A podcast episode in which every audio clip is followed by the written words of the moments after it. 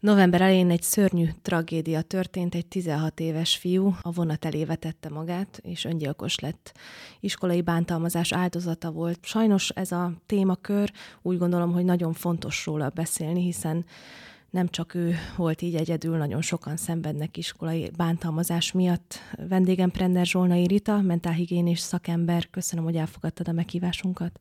Köszönöm szépen. Hát, Rita, úgy gondolom, hogy ez a téma tényleg nagyon égető, és nagyon fontos róla beszélni, hiszen nagyon sok gyermek szenved iskolai, vagy óvodai, vagy bármilyen bántalmazás áldozataként. Mi az, amit egy szülő először felismerhet, vagy mi az, amit egyáltalán tehet ebben az esetben, ha úgy gondolja, hogy gyermeke bántalmazott? Ez a téma azt gondolom, hogy rengeteg indulatot gerjeszt, nagyon nagy hullámokat ver. A hány portált nézzünk, ahány cikket olvasunk, mindenki valamilyen módon reagál erre a történetre. Talán nem is az a kérdés elsősorban, hogy hogy tud egy szülő reagálni, hanem talán fontos azt megismerni, hogy mi az a folyamat, ahogy valaki eljut idáig. Mi az a folyamat? Hol kell közbelépni? Egyáltalán közbe tudunk lépni? Talán felismerhetjük egy-egy mozzanatát ennek a folyamatnak, és hogyha picit ilyen fura példával ö, élhetek, hogy ha egy repülő szerencsétlenséget rekonstruálnak, akkor is ugye pillanatról pillanatra végignézik,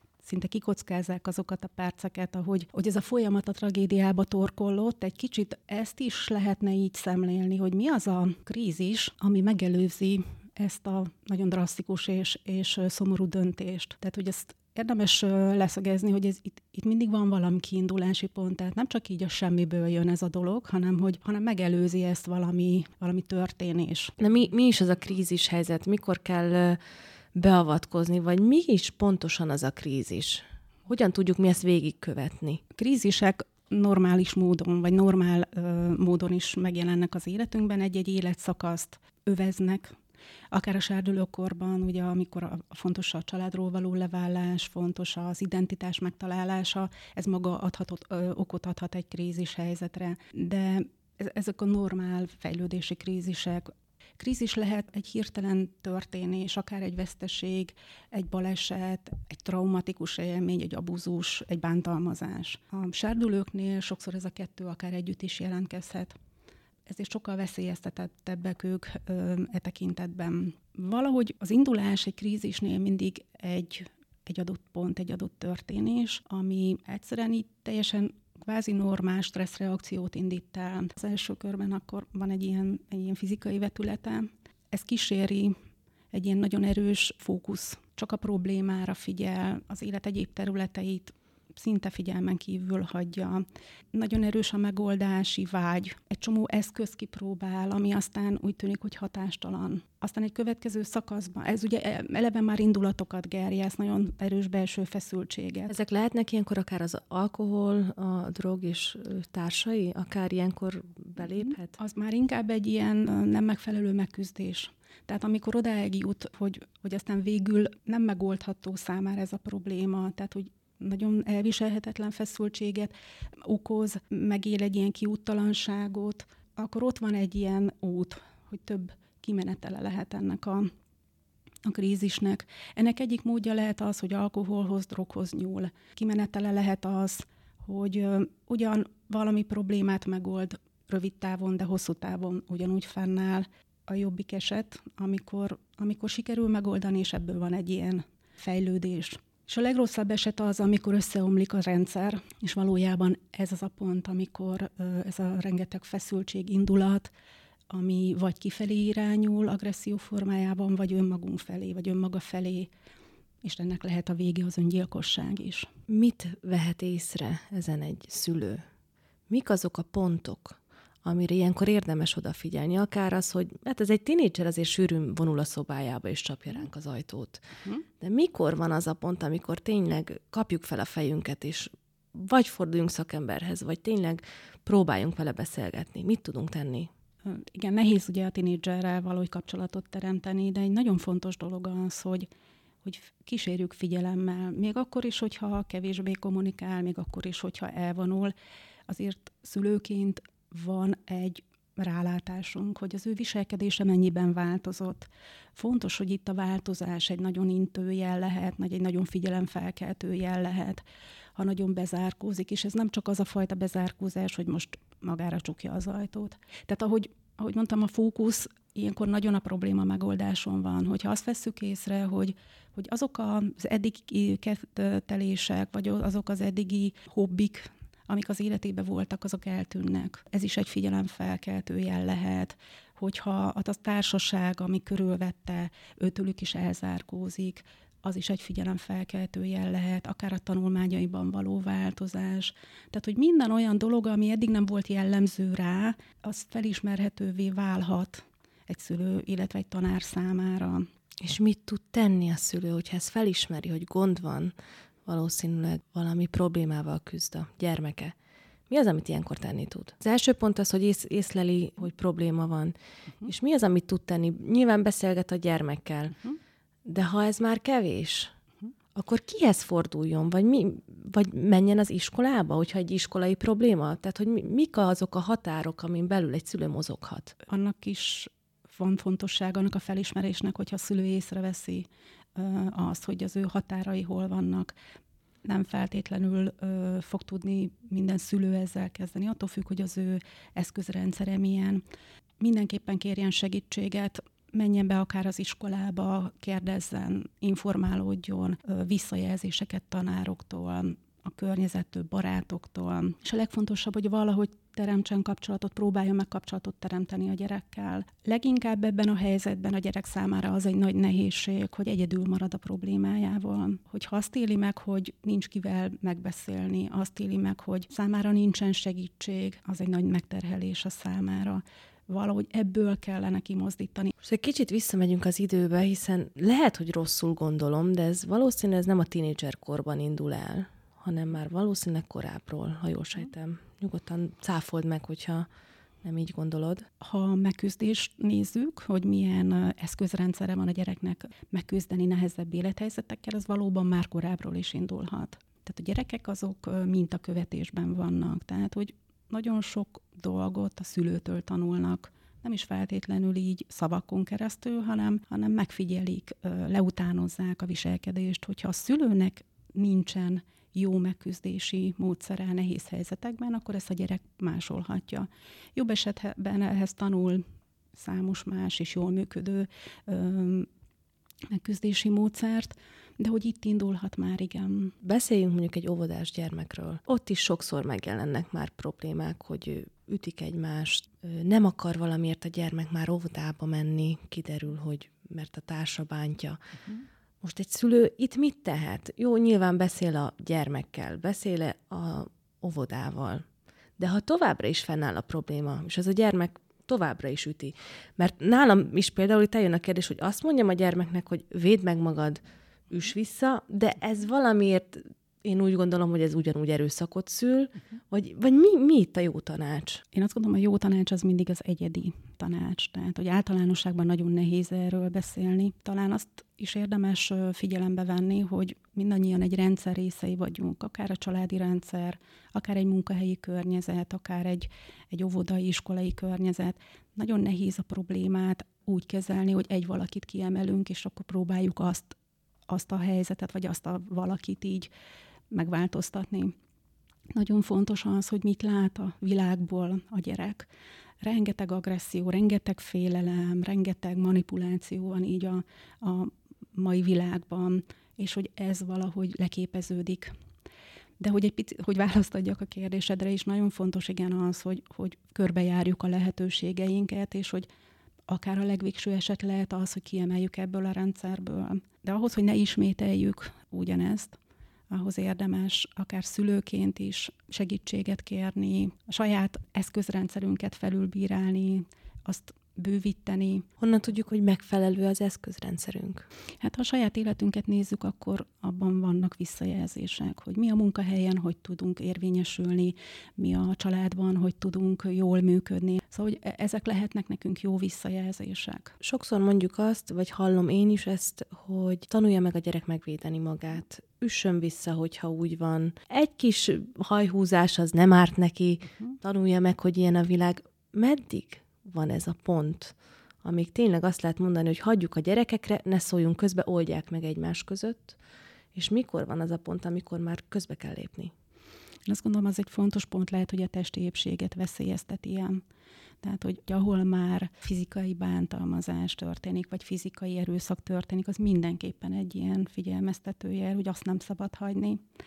De ugye egy picit visszatérjek erre a rendszer szemléletre, vannak azért ebben jó gyakorlatok. Van ez az úgynevezett restauratív igazságszolgáltatás, ami valójában annyit akar, hogy a probléma az mindig egy rendszer problémája. Tehát, hogy nem egy adott embert távolítunk feltétlenül el, vagy büntetünk meg adott esetben, hanem hogy lehetőség van abban a közösségben erről beszélni. Hogy az egész közösség problémája az, tehát közösségi szinten érdemes megoldani. Tehát nem csak egy adott embert büntetünk, hanem azzal, hogy lehetősége van a többiek által visszajelzést kapni az ő cselekedetéről, hogy ő miért csinálta, mit gondolt akkor, amikor ezt csinálta, mit gondol, hogy hatott ez a másik ember, és adott esetben mit gondol arról, hogy hogy mit tudná jóvá tenni az áldozat, idézőjelbe áldozat részéről pedig az, hogy tudjon beszélni arról, hogy őt hogy érintette ez a dolog, neki mi volt a legnehezebb abban az adott helyzetben, és neki mi lenne az, ami jóvátétel lenne.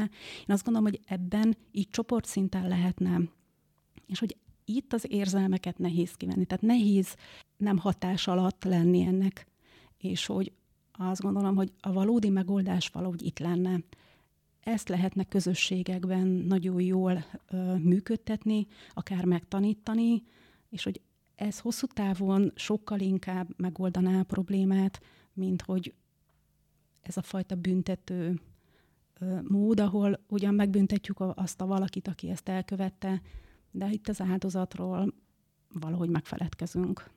Hiszen maga, aki bántalmaz, az is valahol egy áldozat. Akár igen, tehát hogy ebből is kiindulhatunk, hogy ő is csak egy mintát követ nagy valószínűséget, tehát hogy valahonnét hozta, valami szükséglete van mögötte, amiről akár lehetne igen beszélni is. Mit tapasztalsz, mi az a kor gyermekeknél, ahol a legfontosabb, hogy megtanulják megvédeni magukat? Tehát már egész pici korban erre oda kéne figyelnünk, rájuk hagyni, uh-huh. vagy te mit gondolsz erről? Arról az oldalról közelítjük meg, hogy hogy tudja ő a határait megtartani, hogy tudja kialakítani, hogy tud nemet mondani, hogy tud visszajelezni az ő szükségletei, hogyha sérülnek, az hogy tudja jelezni. Én azt gondolom, hogy ez egy jobban működő módszer lehet. És te hogy látod azt, hogyha bántják a gyermeket, mondjuk iskolai verekedés van, uh-huh. megütik. Akkor mit csináljon a gyermek? Visszaüssön? Tehát, hogy azt mondja a szülőnek, hogy fiam, lányom, ha megütnek, üss vissza, vagy vagy ilyenkor, tehát hogy tényleg ilyenkor mi a jó? Mert én is anyaként ilyenkor nagyon elgondolkozok, hogy most mit mondjak a gyermekemnek, ha megütik, hogy fuss el, vagy üss vissza, védd meg magad, vagy rögtön menj oda egy felnőtthöz, de akkor is megütötték, újra meg fogják ütni. Tehát tényleg ez, számomra is ez egy nagy kérdés. De azt gondolom, hogy a visszaütés az nem feltétlenül jó, mert ugye agresszió agressziót szül, talán az, hogyha jelzi egy felnőtt felé. Valójában ott a felnőttnek lenne a feladata az, hogy megvédje a gyerekeket, tehát a felnőtt, tehát egy, egy közösségben gyermekek, tehát 18 év alatt egy felnőttnek a felelőssége mindaz, ami ott történik. Ha a gyermek azt tanulja, akkor meg, hogyha bármi gondja van, akkor a szülőnek vagy egy felnőttnek szóljon, és ez tényleg tudatosul benne, uh-huh. mert így neveljük fel, és a szülő mindig ott van a gyermek mellett, akkor nagy valószínűséggel ezek az öngyilkos, most nagyon előre szaladtam, ezek az öngyilkos gondolatok, tettek megakadályozhatóak? Krízis mindig fogja érni a gyereket nagy valószínűséggel, ami nagyon fontos, hogy tud-e róla beszélni, vagy ott marad egyedül minden kétségével, minden nehézségével, minden feszültségével az adott helyzetnek. Én azt gondolom, hogy egy nagyon óvó és protektív dolog lehet az, hogyha a gyerek tudja, hogy számíthat valakire a környezetéből, szülőre, tanára, közösségre. A legfontosabb ebbe, hogy nem maradjon egyedül. Ha valaki tudomást szerez arról, hogy öngyilkosságot tervez a barátja, osztálytársa, bárki, akit nem is ismer, mit tud tenni? Ha jól tudom, ennek vannak konkrét lépései, hogy hogyan előzhető meg. Hasonlóan, mint a, az életmentésnél az elsősegélynyújtás, ez működhet lelki szinten is. Ez a lelki vagy mentális elsősegélynyújtás, ez pontosan ugyanúgy tanulható, mint az újraélesztés. Ebben az adott kérdésben azt gondolom, hogy egy, ha egy gyereknek tudomása van arról, hogy a társának nehézségei vannak, és akár az öngyilkosságot fenyegeti, mindenképpen szóljon, akár a szülőnek, akár a tanárnak, de mindenképp egy felnőtt tudjon róla, ahogy mondtam, a legfontosabb az, hogy kapcsolatot tudjunk azzal a gyerekkel teremteni, hogy érezze azt, hogy nem egyedül kell megküzdeni a problémájával. Tehát a legfontosabb itt is a kapcsolatteremtés szülőnek, felnőttnek szóljon a gyermek, hogyha... Igen, hogy legyen tudomása a környezetének erről, hogy időbe be tudjon avatkozni. Mi a helyzet azokkal a gyermekekkel, akik mondjuk vagdossák a kezüket? Sok, sok ilyen van, és nagyon sokan azt reagálják erre, hogy ah, csak feltűnősködik, uh-huh. csak játszik, csak azt akarja, hogy körülötte forogjon a világ. Mikor érdemes erre odafigyelni? A legelső pillanatban én azt gondolom, hogy ezek mind olyan felhívások, vagy gyerekek nehezen tudják kifejezni adott esetben azt, hogy mi van bennük. Ez is egy tanulási folyamat, hogy tudjak arról beszélni, hogy mi van bennem, mi fáj, mi hiányzik, mi nem jó, mit szeretnék, mire lenne szükségem. Mind ez hogy vagdossa magát, mindaz, hogy beszél arról, hogy hát már nincs értelme ennek, annak, én úgyis öngyilkos leszek. Tehát, hogy ezek nagyon fontos felhívó jelek, ezt nem lehet figyelmen kívül hagyni. A vagdosás abban egy picit más, ott főleg inkább érzelemszabályozási probléma van. A vagdosásnál nem biztos, hogy tehát, hogy nem biztos, hogy az a cél, hogy öngyilkos legyen, ott inkább ez, hogy van valami, ami, valami érzelem, valami fontos ö, dolog, egy, egy, egy üresség, egy fájdalom, ami valahogy nem tud ki, ö, kifejeződni, és hogy a fizikai fájdalom még mindig elviselhető, mint a lelki fájdalom. Egy öngyilkosságnál ott, ott egy reménytelenség van, ott szeretne valamitől megszabadulni, valamiből kilépni, és sokszor ez az egyetlen módját, hogy az életéből lép ki, próbálja ö, megtenni. Tehát, hogy mindenképpen fontos, hogy, hogy tudjon beszélni róla, hogy kérdezzük, hogy ö, valahogy kapcsolatban maradjunk vele, hogy, hogy ö, tudjuk kifejezni azt, az együttérzést, azt az empátiát, hogy vele vagyunk, hogy nincs egyedül. Ha egy gyermek azt érzi, hogy bajban van, hogy egyedül van, hogy senki nem hallgatja meg, van hová fordulnia? Az ingyenesen hívható segélyvonalak rendelkezésre állnak a nap 24 órájában. Tehát ha valaki nagyon egyedül érzi magát, és felismeri, hogy probléma van, se a szüleitől, se a környezetétől nem kap visszaigazolást, akkor is van mit tenni. Így van, mindig van kiút, mindig lehet mit tenni, és fontos, hogy ebbe az irányba el tudjon indulni. Akkor összegezve a problémát, akár egy óvodában vagy egy iskolában gyermeket ér bántalmazás, akkor az első és legfontosabb pont az, hogy beszéljünk a gyermekkel, beszéljünk a szülőkkel, beszéljünk a tanárokkal, és próbáljuk csoportosan megoldani a problémát. Igen, egy fontos dolog az, hogy beszéljünk róla, magáról az egész helyzetről, tehát hogy ne maradjon ö, szőnyeg alá söpörve, ne maradjon kibeszéletlenül. Ö, fontos, hogy bevonjuk ö, akár a bántalmazott felet, akár azt, akiről tudjuk, hogy, hogy a bántalmazó volt. Fontos, hogy, hogy, hogy közösségileg érdemes rátekinteni erre a problémára. Ha visszatérünk a közösségre, uh-huh. akkor ilyenkor szokott megjelenni az is, hogy valaki csatlakozik a bántalmazóhoz, uh-huh. és akár ő is beleszáll bántalmazni az áldozatot, hogy ne ő legyen az, akit újra bántani fognak? Vagy ez is egy teljesen összetett, és ezt így nem lehet azért ilyen következtetéseket levonni? Azt gondolom összetettebb ennél, és azért is ö, mm, említettem, hogy mindig egyedileg kell a problémát. Mindig nagyon egyedi az a helyzet, ö, aminek ez a kimenetele, akár az öngyilkosság, akár egy, egy önsértés. Ö, fontos az, hogy bár ezek egyedi ö, történések, amiben közös az az, hogy ez egy krízist okoz. Tehát a krízissel magával foglalkozni kell az embernek, folyamatosan lesznek az életében különböző krízisei, a gyerekek részéről is, és abban kell nekünk segíteni, hogy a krízis helyzeteket hogyan és milyen eszközökkel oldják meg. Ha ezt megtanulják már egész mhm. pici korba, uh-huh. akkor valószínűleg később, ahogy egyre nagyobb krízisek jönnek, akkor könnyebben küzd meg vele, ezt jól értem?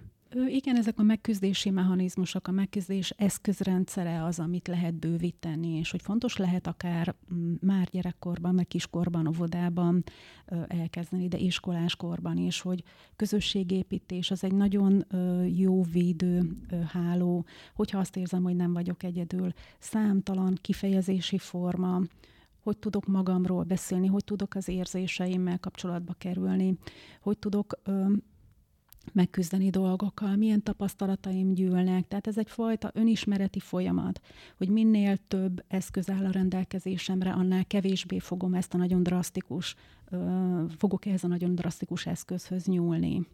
Nagyon szépen köszönöm a beszélgetést, és ha bárki tudomást szerez arról, hogy valaki öngyilkosságot gondol, öngyilkossággal fenyegetőzik, vagy valaki egyedül érzi magát, akkor mindenképpen segítséget kell nyújtani, és ehhez van egy mentális nyújtás lépései, ennek van egy külön kis listája, amit, hogyha pontról pontra végig veszünk, akkor tudunk segíteni. És vannak ingyenesen hívható telefonszámok is, tehát ha valaki ilyet észlel, hogy valaki bajba van, akkor mindenképpen segítséget kell nyújtanunk. Legalábbis ne hagyjuk egyedül. Köszönöm szépen. Köszönöm szépen én is.